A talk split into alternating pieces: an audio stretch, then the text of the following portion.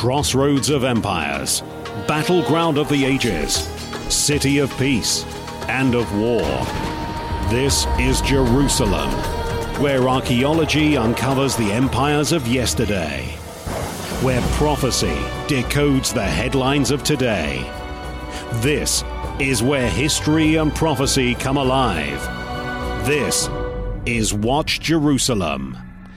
Hello and welcome to Watch Jerusalem. I'm your host, Brent Nagtegaal. Thank you very much for listening in today, January 19th, 2020, this Sunday. I'm back with you after missing two programs. Thanks very much to Christopher Eames for taking two weeks ago, last the program two weeks ago. He detailed the history of the tribe of Ephraim and how that relates, that tribe, to the British Commonwealth of today. I suggest that you go back and listen to that if you haven't, because it really is a, a key to understanding world events, uh, how they relate to biblical prophecy, this knowledge of who biblical Israel is today, and mainly these two tribes of Ephraim Manasseh. This is something that you can prove, and you can certainly prove by fulfilled prophecy as well. In fact, I believe if you don't really know who these tribes are today, then you are going to be completely lost in terms of understanding prophecies that God expects us to understand in our times. That was the purpose of these prophecies, so that in the time of the end, though these prophecies could be understood. How do you understand them if you don't know who they're referring to? So, in terms of understanding your world today, there is nothing more important than you can be doing than by proving who biblical Israel is. And I'm not just talking about this little nation of Israel today. This isn't some replacement theology either. Whenever we publish something about the identity of the lost 10 tribes, we get a number of people that comment and talk about how this is a replacement ideology or a replacement theology trying to take over the role of Jews. Well, this is just simply looking at history, looking at prophecy, looking at the migrations of these uh, the lost 10 tribes as they've, as they've uh, as they are called today. They are no longer lost. They can be known and a lot of the prophecy of your Bible refers to those lost 10 tribes, if I can call them that. And uh, many people understand, of course, many rabbis understand the northern ancient tribes of Israel do not make up the Jewish state today. Though, of course, there are probably many members of those tribes that are in the state of Israel today. Those ancient tribes make up other specific nations today. They do. The tribe of Judah and Levi bit of Benjamin. That's what we have here in Israel today, amongst some others. And those other tribes of the northern tribes of Israel, they are elsewhere. Bible prophecy refers to them and, uh, and prophecies for those tribes. So they have to exist somewhere. Where are they? Well, Christopher Eames is going through a series on the identity of those tribes. And if you haven't le- uh, if you haven't listened to his programs, I, I really do uh, encourage you to go back and he's done three so far. He's done well i think he's done f- well three or four. He's done france uh, the tribe of reuben. He's done obviously judah being um, the, the state of israel today. He's talked about ephraim and being the british commonwealth and he's i think he's going to talk about manasseh next and so you can look forward to to that. Now, if you have listened to our program of any length of time, you know that we have dedicated hours to talking about uh, Qasem Soleimani, the now deceased leader of the, the Quds Force, Iran's uh, Islamic Revolutionary Guard Corps Quds Force, in charge of overseeing Iran's actions uh, outside the nation, in charge of overseeing Iran's terrorist activities, in charge of overseeing uh, what Iran does in Lebanon and Syria, Yemen, and elsewhere. He's of course uh, been killed, as you know. This was was big news, although I haven't talked about it on this program yet. So we are going to talk about some of what we what can we expect to happen in the aftermath of his death. Uh, in the Middle East on today's program, and what biblical prophecy says about the near future in the Middle East.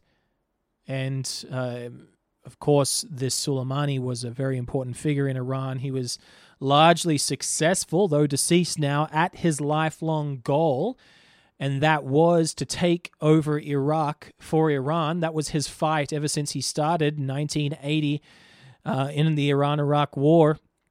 He was awarded just this past year, earlier on in the year, with Iran's highest military commendation, the only person ever to receive such an award because of the, the 40 year war uh, for Iraq that Iran has waged and that though Soleimani is dead, uh, Iraq uh, is lost to is lost to Iran, and there may be a skirmish or two going forward. There's still people protesting on the the streets, of course, uh, against Iranian rule over their nation, and you certainly do feel for those people that are trying to break free from Iran's hold, the Kurds in the north, and plenty plenty of others throughout the nation that are trying to do that, but. Uh, Iraq is lost to Iran. Soleimani, more than any other figure, was the reason behind that victory for Iran. And though he is dead, there is no going back from that for Iran. Biblical prophecy does support this fact that while there may be protesters out on the streets in Baghdad, Iran will consolidate its power over Iraq in the near future. But what does Soleimani's death mean for the rest of the Middle East? Uh, again, he was arguably the most important man for the United States to take out to derail Iran's quest for regional hegemony. A lot of people in Israel, no doubt, happy that he's gone since he was the cause of, of a lot of the policies of Hezbollah, Hamas, Islamic Jihad, all these terrorist organizations and their fight against Israel. They're directed by this man. He controlled the chess pieces of all of Iran's proxies across the Middle East. And now he's gone, and there are others that are stepping into his place. But uh, though it might take a little bit of time for them to get the same type of control that Soleimani had over them, uh, to to gain the power of those levers of control. Uh, for the next, uh, Ismail Qaani is the next leader of the Quds force. We'll see how he does in the near term. But now that it, he is gone, what can we expect from Iran? And what can we expect from the United States going forward? Now, plenty in the media would have had us believe that had the United States taken out uh, Qasem Soleimani, that it was going to end up in world war but that obviously hasn't happened. Of course, Iran did retaliate with their face saving uh, attack against uh, United States assets in Iraq, firing those 15 missiles or so, hitting U.S. bases, but being careful not to hit U.S. Uh, soldiers. There were no deaths, although there was some slightly con- concussed U.S. forces that were removed out of Iraq in the aftermath. no one died. Uh, no one died, and so there hasn't been this uh, regional war that was expected because President Trump took out Qasem Soleimani. But apart from that, it is really interesting to consider how many prophecies are playing out uh, in the Middle East in this this period of the United States' successful attack against Iran, the lack of response from Iran, and the slow withdrawal now of the United States forces from the region. Now, we do base our forecast on biblical prophecy, and it is very important to understand this because it is a guiding, uh, a guiding hand at understanding the the difficult maneuvers and the uh, of the Middle East and the the players involved. We can pretty much summarize what's going to happen in the Middle East in terms of the major events uh, we know going forward that based on biblical prophecy, Iran, as the head of radical Islam, is going to continue to be the bully that it's always been. Although it might be temporarily motivated to not strike the United States because this show of strength, uh, we know that they're not going to change their stripes. They can't change their stripes. We know also that the current Iranian protests in Iran and the protests in Iraq are not going to be successful. They are not going to end up with regime change. The United States is not going to force regime change inside Iran. That's what your Bible says. Another part of biblical prophecy guiding us shows us that the United States is going to continue to withdraw from the Middle East. This is President Trump's goal, and uh, he is going to move towards that, even though he did have this uh, pinpoint strike against Soleimani and his cohorts uh, just outside the Baghdadi uh, Baghdad airport uh, back at the beginning of, of January. Now, at the be- in the wake of this United States exit that is coming, it's hundred percent coming. Biblical prophecy says it's coming. And we also know that President Trump's goal is to remove United States forces from the region. He's even said as much. Who's going to then, uh, or what's going to take place in the absence of American power in the Middle East? Well, America's allies are going to be increasingly exposed to Iran's actions, be that Israel or more specifically, it's it's going to be Europe that's going to be more exposed because the United States withdrawal. Now, Bible prophecy clearly shows that Europe is going to be on the receiving end of Iran's wrath, and that Europe will eventually respond to Iran decisively, overwhelmingly, and suddenly. It's going to be a shock, a shock to the world.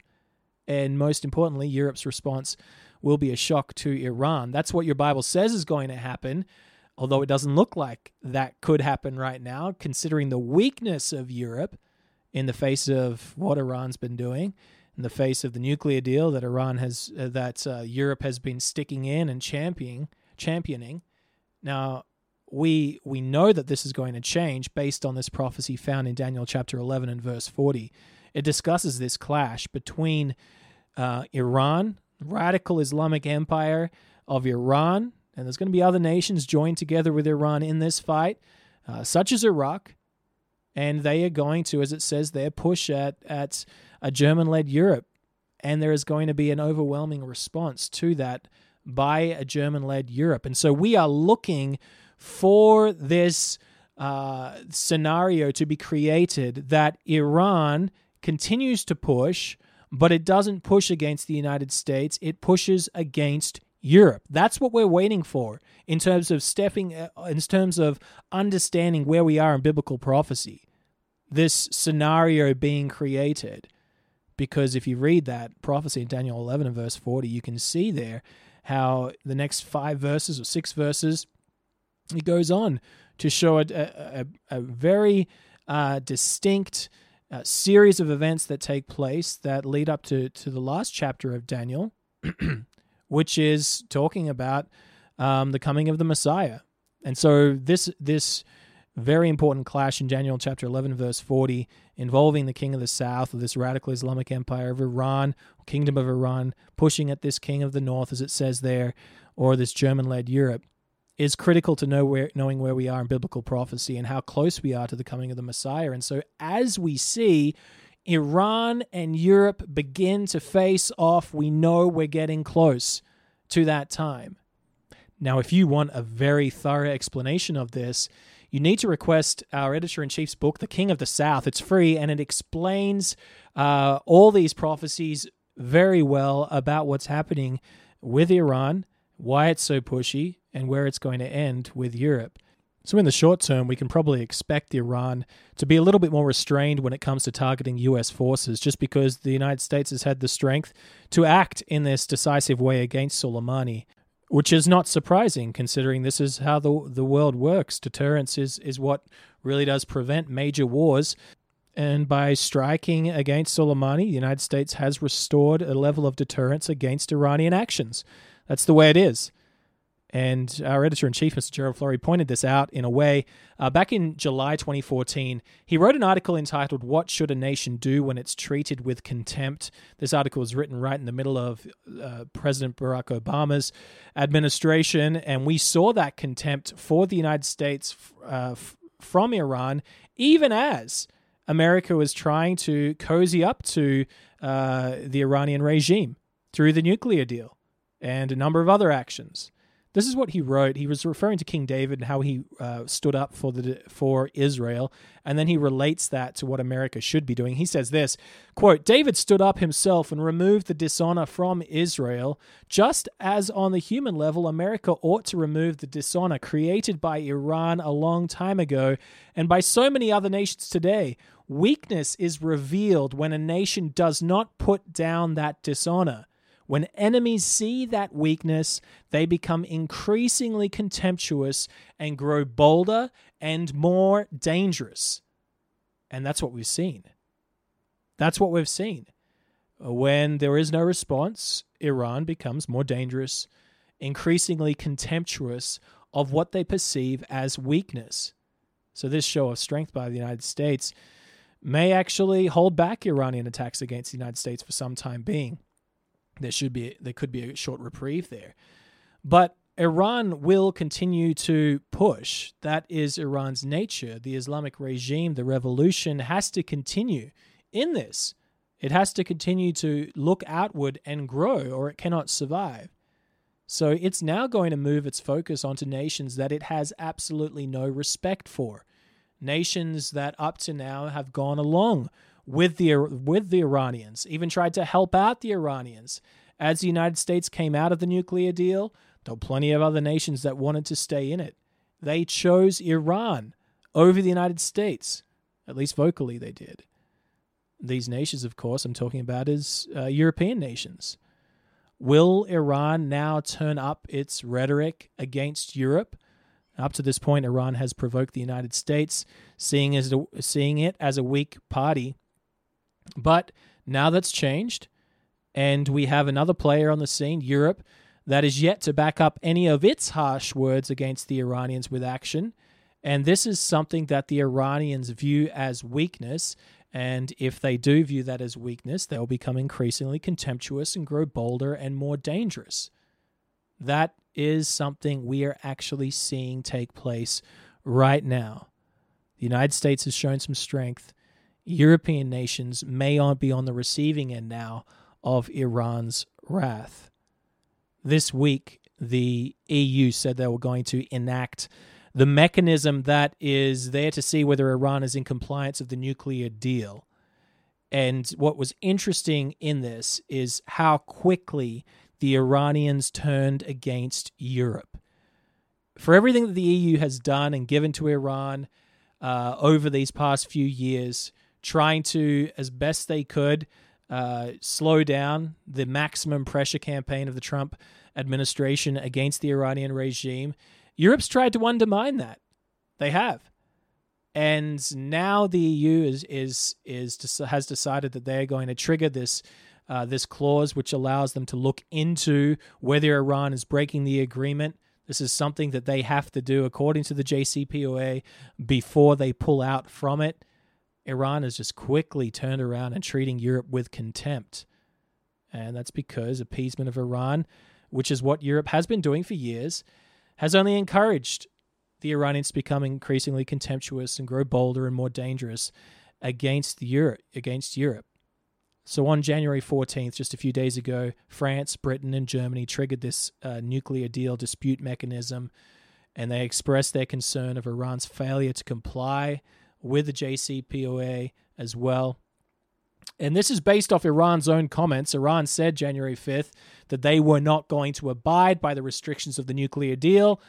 And so Britain and uh, France and Germany said this quote in their statement we have therefore been left with no choice, given Iran's actions, but to register today our concerns that Iran is not meeting its commitments under the JCPOA and to refer this matter to the Joint Commission under the Dispute Resolution Mechanism as set out in Chapter 30, Paragraph 36 of the JCPOA. And so this is a time period uh, that could take up to 65 days where they will investigate this at the Security Council to see whether Iran is in violation. And if they are, then these European nations are going to reimpose sanctions on Iran. Now, this is a, a lengthy, complicated system or process, what's going to take place. However, it is a small step for Europe confronting Iran over its violations of the nuclear deal. Now, it just came out this week as well. I've got an article here on my desk. We'll probably write about it at Watch Jerusalem next week. And it talks about this document that was just released to the Daily Mail by the Israelis that shows undeniably back in 2002 that Iran was working towards a bomb, a nuclear bomb. They did want that. That was their goal all along.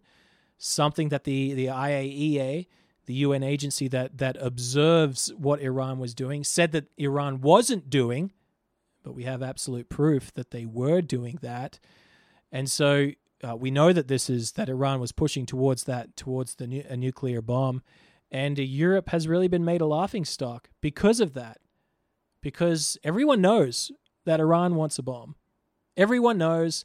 They've said they've they, they in the past they've proven that they want to, had wanted a bomb and had a program to produce one. They lied through their teeth, and the world let them get away with lying about it when they when they entered into the JCPOA. Everyone knew Iran was lying, and yet they still had the deal. And so it comes out that Iran is breaking the deal right now, and Europe says, okay, enough's enough. We're going to trigger this dispute mechanism, and we're going to look into it. So, what does Iran do? What does Iran do? This is what the Military Times wrote on January 15th, so just a few days ago.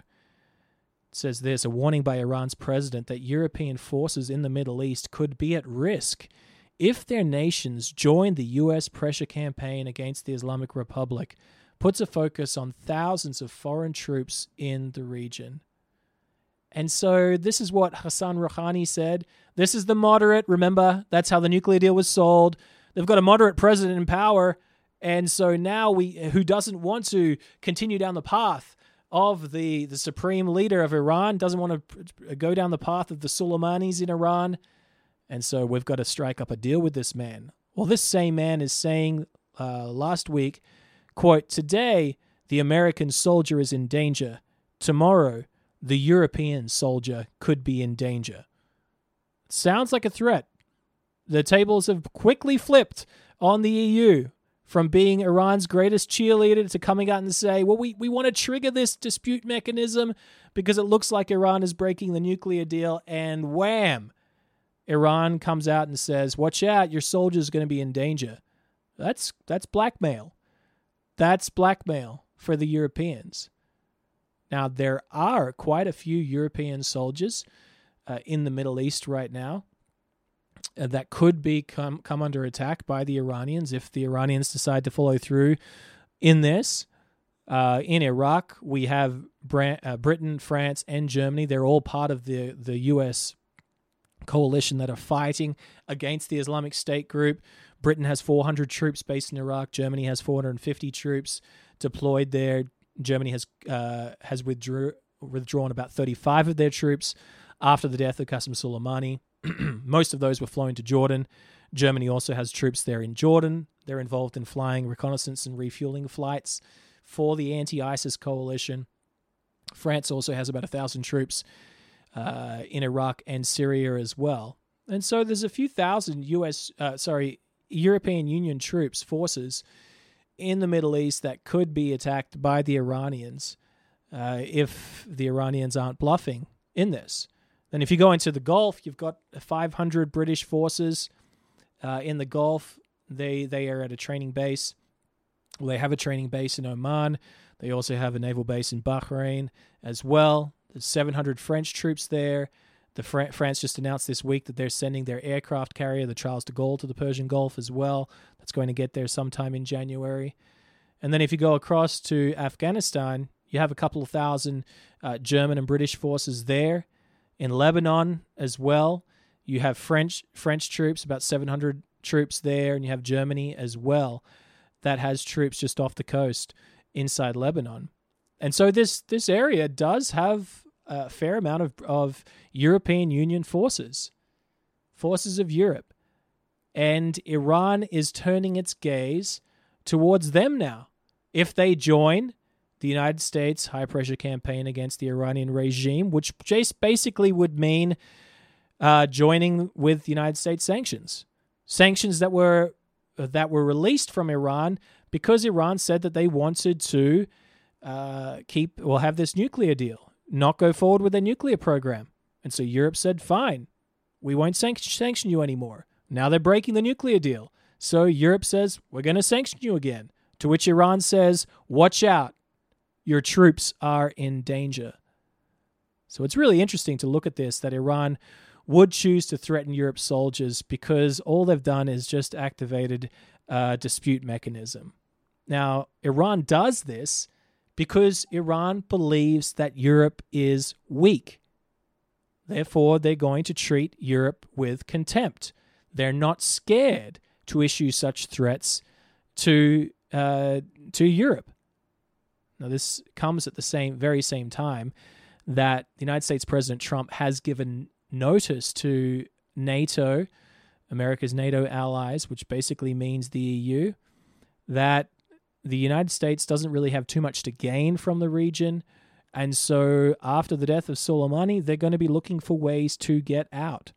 This is what President Trump said in his statement on January 8th after this strike on Soleimani.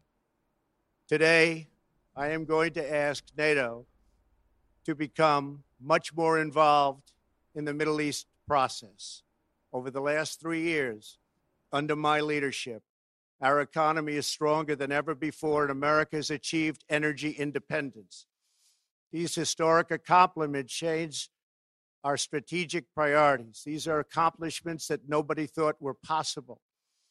And options in the Middle East became available. We are now the number one producer of oil and natural gas anywhere in the world. We are independent and we do not need Middle East oil. So you can imagine NATO allies of the United States hearing that and getting a little bit worried because when he says NATO, he basically means the Europeans. They're directly affected by the oil and other exports from the Middle East. America doesn't really need them anymore. So it's up to you guys to pick up the slack. And so you have this mixture brewing in the Middle East of a vacating United States and and and and a, a, still a belligerent Iran and a Europe that's going to have to make some hard decisions. Do they stay or do do they go if the United States leaves? Now the fact is that Europe will will have to leave the Middle East if the United States leaves unless they increase their number of troops, planes, uh, and other military hardware in the Middle East. They've relied on the United States infrastructure. They've gone along with the United States missions. The United States has done the heavy lifting, and they have given their some of their planes and some of their forces, some of their troops. But really, without the United States there, they're going to really have to increase their commitments. What are they going to do? What will Europe do? Will they retreat out of the Middle East if the United States gives out? Well, we know from biblical prophecy that that's very unlikely to happen may happen in the immediate term while they uh, discover with the way forward. But in the long term, we know that Europe is going to replace the United States in the region to counter Iran, to the point that Iran is going to be striking against European interests. And they can. Europe does have forces there right now. Europe is held over a barrel of oil from what comes out through the, the Persian Gulf and the Strait of Hormuz and the Bab el Mandab in the southern Red Sea. And who has control of those waterways? Well, Iran does. Iran does. That's, in fact, a lot of what they're focused on militarily over the past couple of decades, be it with their missiles or with their fast attack boats or their drones. They are preparing to shut down the Strait of Hormuz and shut down the Bab el Mandab if they desire. Biblical prophecy says they're also going to, in the very near future, gain control of the Suez Canal as well. That's very made, made clear in those prophecies in Daniel chapter 11. So we are seeing this scenario build in the Middle East where you have a vacating United States, a Europe that is going to have to start looking after its own interests in the Middle East, and you have an Iranian nation that does not respect Europe and that will that will push against Europe because of that lack of respect. And what's interesting in this prophecy in Daniel chapter 11 and verse 40 is that the Iranian king of the south, radical Islamic uh, kingdom, completely overestimates their own power and underestimates Europe's decisive response that will come. The Bible indicates that Europe is going to be on the receiving end of Iran's wrath and it's hard to see how that would have happened if the United States stayed in the region. And with the president wanting to pull out forces, and he will from the region, we are coming closer and closer to this clash that's prophesied there in the book of Daniel. Again, if you want to read more about these specific prophecies about Iran's rise and how it will increasingly push at Europe, and then what Europe will do in its overwhelming response, please go ahead and request our book, The King of the South. It's free, and we will send it to you, a hard copy, wherever you are in the world. We'd also like to advertise again our, our magazine, Watch Jerusalem. This is a magazine that comes out bi monthly. It, it focuses on both archaeology and prophetically significant news from the Middle East. This too can be sent to you wherever you are in the world, and it is available for free. We've just sent to press our third edition of this magazine, so it's still uh, new for us, and uh, we're excited to be able to give that to you, full of informative articles and graphics that can help your understanding of biblical archaeology and also where we are headed in terms of the biblical prophecies being fulfilled before our eyes. Thanks very much for listening today. If you want to send some feedback, you can write your emails to letters at watchjerusalem.co.il. I'll talk to you next week.